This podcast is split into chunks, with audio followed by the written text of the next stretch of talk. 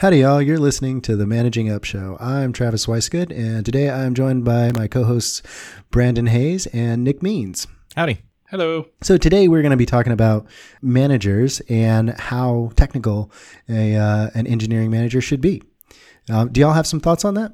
Uh, yeah, I think how technical should a manager be is a very important question because it affects so much about how a team operates and what part of the load the manager can and should be expected to carry. I'm curious if we think that there's a universal answer to this question or if it varies by team. So, I would almost guess that that everyone thinks there is a universal answer to this, um, and that everybody's universal answer is slightly different. Um, so, I, from my experience, I've worked on teams where a manager is still expected to carry a, a thirty or forty percent, sometimes fifty percent coding responsibility for for the team. So they're spending up to half their time uh, committing code. Um, I've worked with teams where, as an engineering manager, if you spend more than 10% of your time in GitHub looking at pull requests, much less actually coding, um, that that's considered something that you're not using your time efficiently and should be uh, using it doing other things.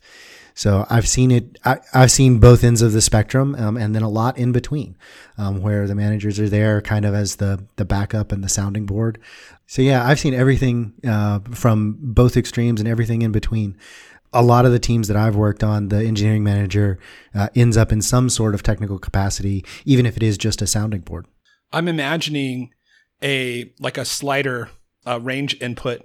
You drag this slider from the left side where you have one report or zero reports and you spend all of your time working in technology to the theoretical maximum of how many reports should be, which could potentially just be its entire own episode. Uh, but let's say, let's say north of 10, 12, 16, 20 reports, you know, some, something in the, you know, high to extreme range. The one that gives you the, the warning that says, are you sure? I'm, I definitely, I definitely have been in that situation in the are you sure territory.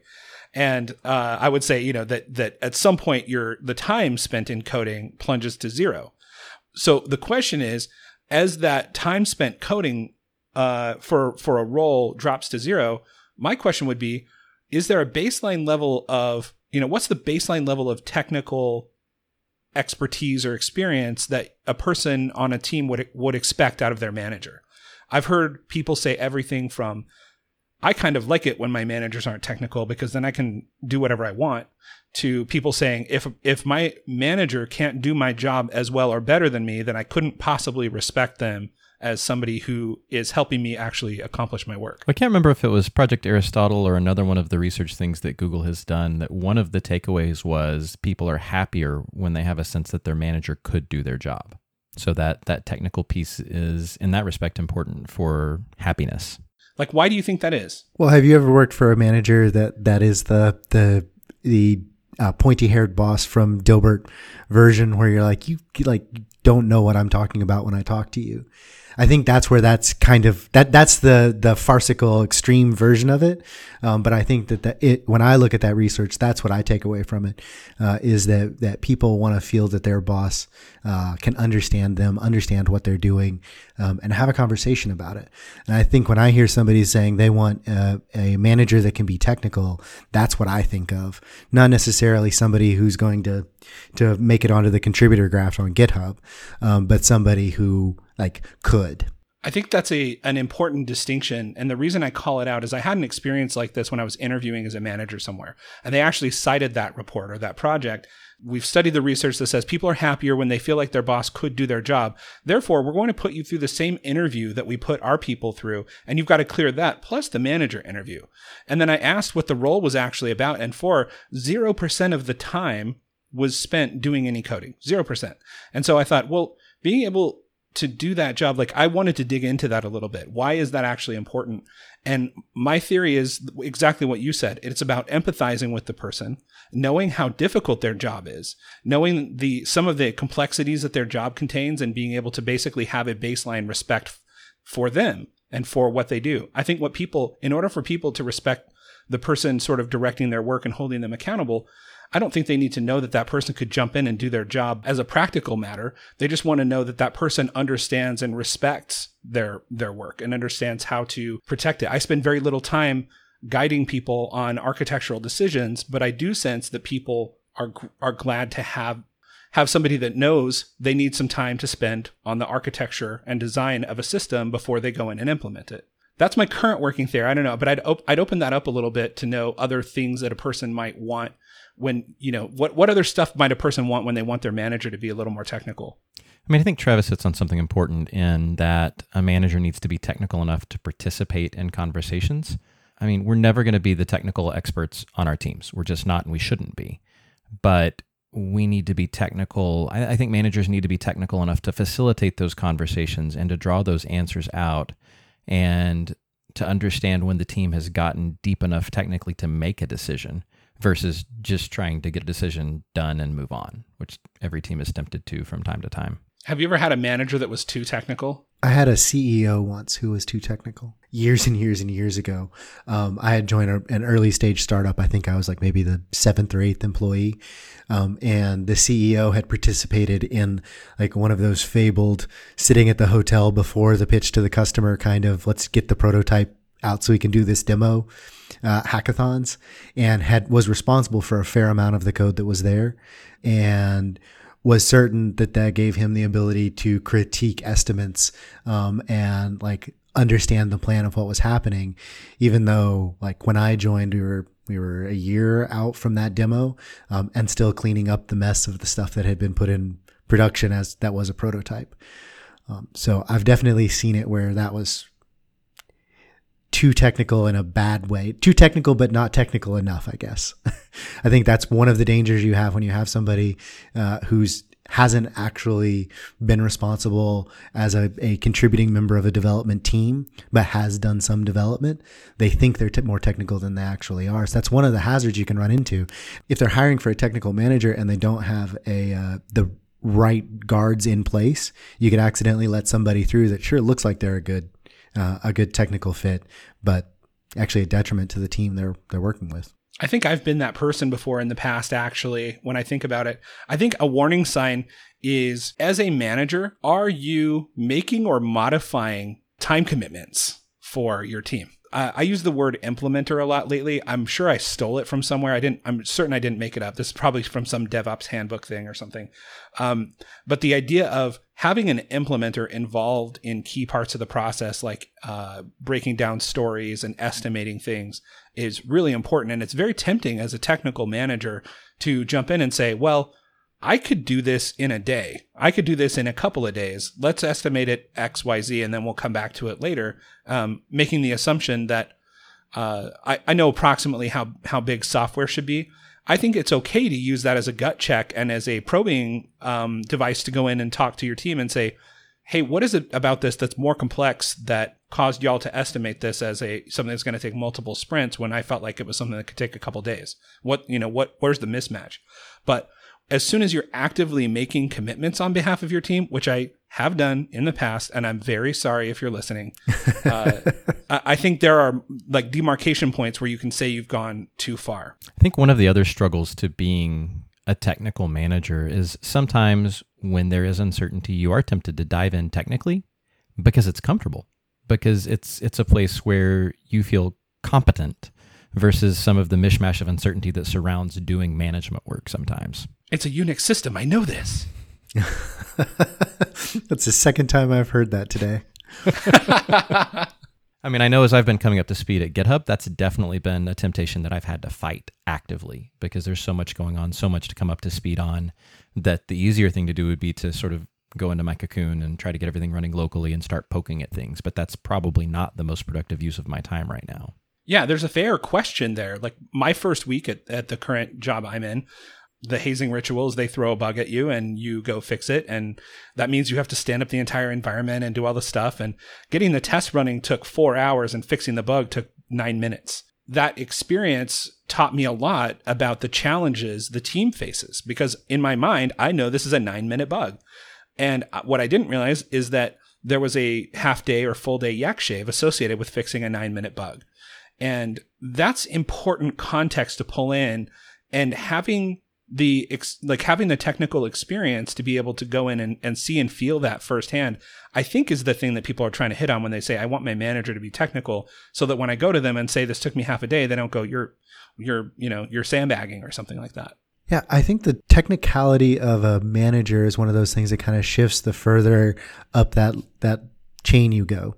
So as you start out as a team lead, um, and you're the person that everyone's looking to on the team uh, for technical direction, like you're still in the trenches and still doing day to day development.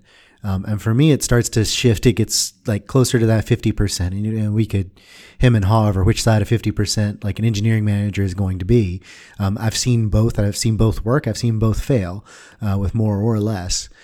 But then as you move on beyond engineering manager and then start managing managers and things like that, it get, you start getting pulled more and more um, out of it. I know that's been a challenge for me, um, and was a challenge as I uh, as I started moving into leadership was pulling back from that. Uh, coding and, and, feeling okay about it. Because to Nick's point, code is completely logical. It may not do what we want it to do, but that's because we haven't figured something out yet. When it comes to managing teams, people aren't logical in, in the same uh, in the same machine way that, that computer code is. There's a lot more nuance that goes into debugging a social problem in the way a team is structured or the interaction between team members than grabbing one of the bugs off the backlog and helping them add some velocity to their their sprint. So coming back to that point you made earlier about splitting time, I think the expectation shifts a lot from team to team on the idea of splitting time between management and uh, direct hands-on coding. There is this uh, a player coach idea. Uh, certainly, that was my expectation in my last role at the last place I was in. That uh, I would be doing player coach work, and I showed up, and there was just such a ridiculous backlog of management work that that's really all I did for about a year, year and a half, uh, before I was able to really get into the code at all you said there was like mixed success with that and i'm wondering if if there's a demarcation point between a team lead who has hands in code and a manager who does not or is there room for a manager who does have their hands on code? Nick, I feel like you kind of did a fair amount of this um, in in some of your previous roles, and I'm curious to know how that worked and whether you feel like it's a good idea. Um, yeah, my my opinions on this have certainly shifted over time. I, I think one of the things that we've already called out is that a manager needs to have their hands on code enough to at least have empathy for what it takes to ship code in a particular organization to understand those processes to know where the pain points are to have empathy for their team. Um, for me, the amount of code I've been able to write scaled pretty inversely linear to the number of people that I had reporting into me. The more people I had reporting, the less time I had to write any code. Yeah, I find myself kind of desperately wanting to sit and talk about some of the technical aspects of people's work, but I currently have a very large number of direct reports. And that that means that I have to use my time very carefully. Uh, that it's almost always spent debugging uh, personal issues and keeping people, uh, you know, pointed in the right direction and answering non-technical questions. And there are a couple people on the team that are very excited to show me some of the very exciting stuff that they're doing, and they want to talk through the design. And I love that stuff. And I actually, I it's part of the reason that I think maybe my, the answer is I have too many direct reports because I feel like there is some portion of my time I should be able to reserve for those kinds of conversations. Certainly when the team is asking for it. If it, you know, if the team is specifically saying, "Hey, I want you to participate in this way with me," and I'm making myself unavailable, that feels crappy. I don't, but I don't know the right and wrong of those situations. I'm still sort of feeling that out. I think you kind of hit on it right there, though. Uh, it's what the team needs. Um, I've seen teams that need somebody to help be the guardian of the team and working with everyone uh, outside the team. So whether that's PMs or designers or some sort of business partner, um, where but that's the thing that they need from their manager. And I've seen teams that need a manager that's in the trenches with them slinging code. Uh, so it's really a matter of, of figuring out what the team needs. And to that point, I don't think there is a universal answer to say, oh, this is exactly what what should happen. There are things that have worked and haven't worked, um, and uh, will work again and will fail, even though they worked the last time. If you try to to uh, use them again. Kent Beck talks about this in his intro to Extreme Programming or XP, and he says that here's a bunch of things that I've I've used in the past. I've used all of them some, um, and I've had all of them work and all of them fail. It's just depending on the project and the team that I'm working with. All right. So one thing I'm I'm curious to talk about. I, I've always operated by the pizza size team rule, where there's sort of an upper bound of the number of people that you can productively manage, and that number is somewhere around the number of people you can feed with two pizzas. So say seven plus or minus two, depending on how hungry they are on a given day. So I've I've never heard that as the the sort of conventional wisdom. I've heard the two pizza rule used as a way to like limit the number of uh, communication connections required within a team because as you know that grows exponentially. Like my feeling about the pizza rule is that it was designed to try to limit the sort of cross communication challenges that grow exponentially as a team scales.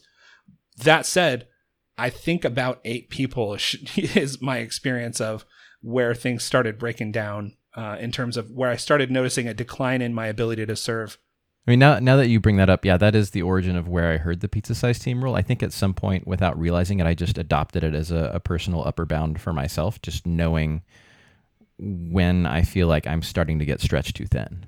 Yeah, I can tell when I have to pull the pillow out of my desk drawer and cry into it that I've probably gone a few reports too far into my level of commitment. So what you really need there is the no pillow rule.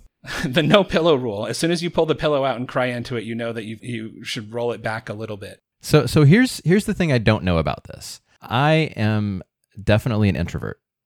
Uh, I can be ambiverted. I can turn on extrovert qualities, but I'm very much an introvert. And I, I think the thing that bounds the number of reports that I can productively have is my interpersonal energy. I just run out of energy after about eight one on ones a week. I just don't have much more to give.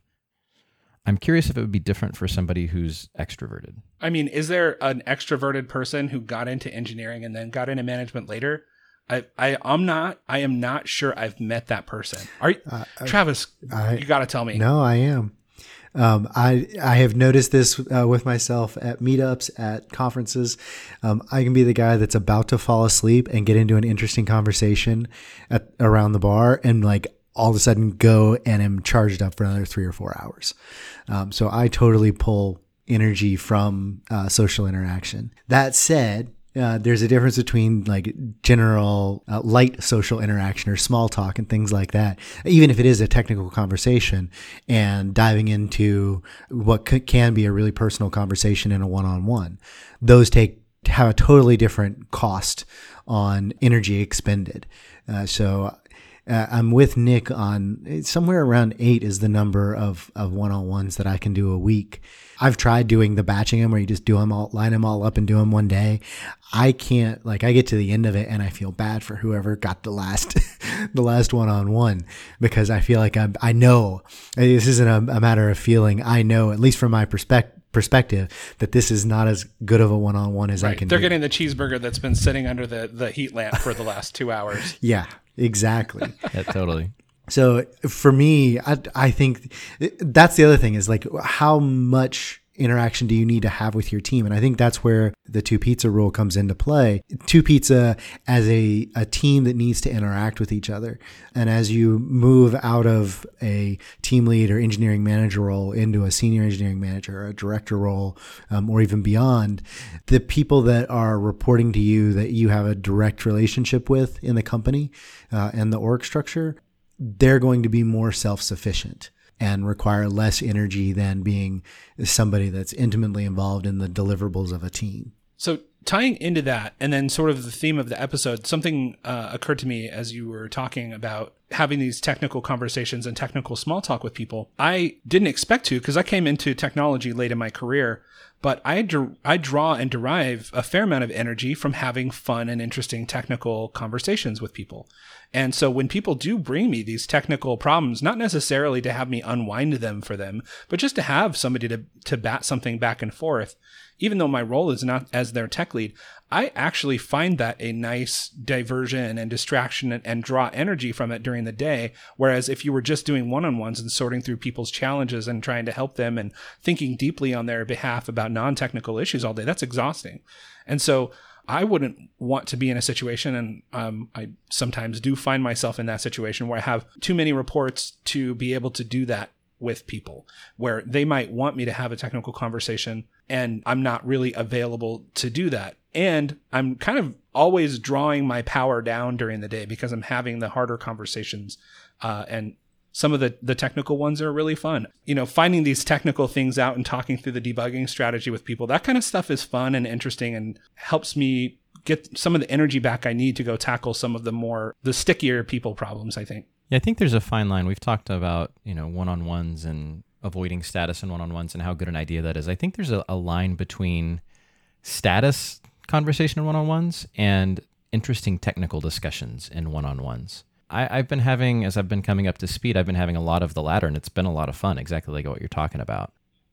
So, we've all been through the act of trying to hire engineering managers and trying to decide how technical this person should be, and maybe even finding ourselves surprised at how technical or how not technical they needed to be in order to be successful in their role. And I'm curious to know what experiences y'all have with the, the interviewing and hiring aspect of measuring technical capability of managers. Yeah, so there's a, a fine line to to walk when you're trying to measure it because it's not like you're hiring a senior engineer on the team uh, or a staff staff engineer.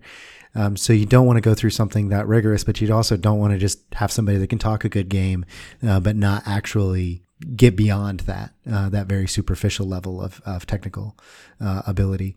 Um, I think this becomes uh, much more of an issue as you start to move out of the engineering manager role and into the roles that are generally a little bit further up the ladder. Um, so, a, I, director I, I, found is a really hard one to to interview for. Um, I had a director role uh, open uh, that reported into me earlier this summer, and I was getting everything from from what I call the the aspirational director. So somebody that that maybe has been a team lead and would love to take that step up, but it's a it's not necessarily a step up, but like skipping a couple of steps, um, all the way to somebody who hasn't had a responsibility to deliver code in a decade or more. Um, so the person who's got multiple VPs uh, on their resume um, and maybe been a founder at a company at this by this point in their career, um, if startups are their thing. Uh, it's really hard to kind of dial in like exactly where that technical ability should be because when you start talking to the person who's a really strong team lead, maybe they've taken on a manager role um, and done it for a year um, or six months, uh, they may be really solid technically, uh, and especially with having a team interview them, if they're used to interviewing. Uh, um, developers, they get a hold of somebody like this and like, okay, this is exactly what I, I want. And this person seems to be able to, to manage as well. So great. This is perfect. But if that's not what you're looking for, necessarily what you need, and you need somebody that's working at a, a higher level than the code at this point, um, the it's they're gonna fail as soon as they hit that that interview with the developers on the team. And this has always been a challenge for me uh, when you're bringing somebody in at, at, one of those roles. Is like, what is the role of the the the developers who are involved in the interview process at that point, especially when you're talking about somebody that's going to be uh, managing them potentially. Is it that they're there to help with approval uh, and give the thumbs up or thumbs down for somebody, or are they there to make sure that there's a decent interaction between the two? So I, I want to pose something for thought. In the history of management, so much of what traditional management has been about for the last 100 years has been in maintaining status quo. So much of what is traditionally thought about management, you talk about approvals and upholding existing processes. And part of the reason that engineering management is fun and exciting and different uh, but also kind of in very early baby stages where we're having these conversations about fundamental principles and nobody really has really strong answers about this because the entire industry is figuring this out. And it's because it's not about maintaining the status quo. The the role of engineering management is largely about facilitating transformation. I, I think that's part of what makes this interesting and it's part of what makes interviewing for these roles really difficult. When i'm interviewing uh, I'm looking for somebody who can help facilitate some of this transition. Again, totally a theory that I'm working through right now, but certainly affects my hiring decisions. I think that's a very eloquent, eloquent way of describing the I need a manager to be technical. Um, you mentioned DevOps earlier, and as as more and more was moving to the cloud, that was always a challenge to have somebody that could lead a team and then understand what was involved in moving all of your infrastructure to AWS. Um, and what that would look like. And it wasn't necessarily that you needed somebody that could do all of that, but somebody that understood what was involved in doing that. Um, and at a high level could really dig into it more than just understanding the business reasons for doing it, uh, but start to dig into the technical reasons. Now they may not know all the ins and outs of everything. I've I have done a lot with AWS. I've I've worked at small teams where I'm the one responsible for maintaining that infrastructure, and to this day I still can't fully explain Amazon's uh, IAM. I just it's it's beyond me. And I've worked. I don't think anybody at Amazon can do that either. So, I, hey, company. I've worked with some DevOps engineers who like understand it, like it's ingrained in their DNA somehow. Um, so there are people out there that can can do that. Um, but I think it takes a technical manager to be able to understand the difference between somebody that's that's spun up an EC2 instance and run a shell script to uh, install a server and somebody that is maintaining a cloud infrastructure on AWS. I think that's one of the things that makes engineering managers so hard to hire is that uh, if one of the things Peter Drucker says in The Effective Executive is that, or he points out that we have not, as humans, been organized into enterprises for very long. It's a new pattern for us as a species. So we've got this topic of management that's still a rel- relatively new thing for us to do. And then we're piling technical change management and driving change on top of it. And it means you're really looking for a very specialized human being that can come in and do all of these things. And it's a very difficult proposition. Having just hired two people into the into roles like that, um, I can attest it is a very hard thing to do. And when you find the right person, it's like, okay, how quickly can we get this done? How quickly can I get you on board? yeah, watching a uh, a person that I'm excited to hire and I see all their management capability, and then watching them go up in flames when they're interviewing with the team because they're not technical enough is just devastating. How much of that is how much of that comes back to level setting with the team and, and, figuring out what the team is expecting going into the interview process? That's a great question. I can tell you what I have done in the past, and I will fish for feedback to do it better. Because what I have done in the past is I've uh, had a pre meeting where we talk and gather everybody's expectations. And that is the topic of the moment. How technical are you expecting this person to be in your interview in order for you to feel like they've cleared whatever bar you have? And what kinds of things are you going to do to explore that? And the answers I was getting back were all over the place. Everything from I don't care if they're technical at all to it's really important to me. The actually maximum was it's really important to me that they can at least understand what I'm talking about, that they've got the experience to understand what I'm talking about.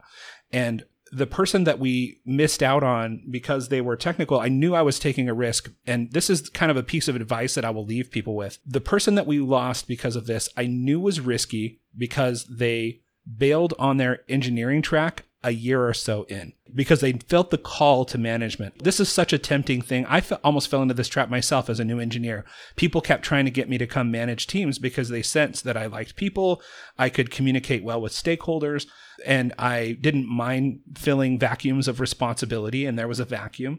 And so I kind of got pushed into this management role about six years too early, five or six years too early. And, you know, it could have cost me some stuff that I, I'm glad I realigned and went back into the engineering track for.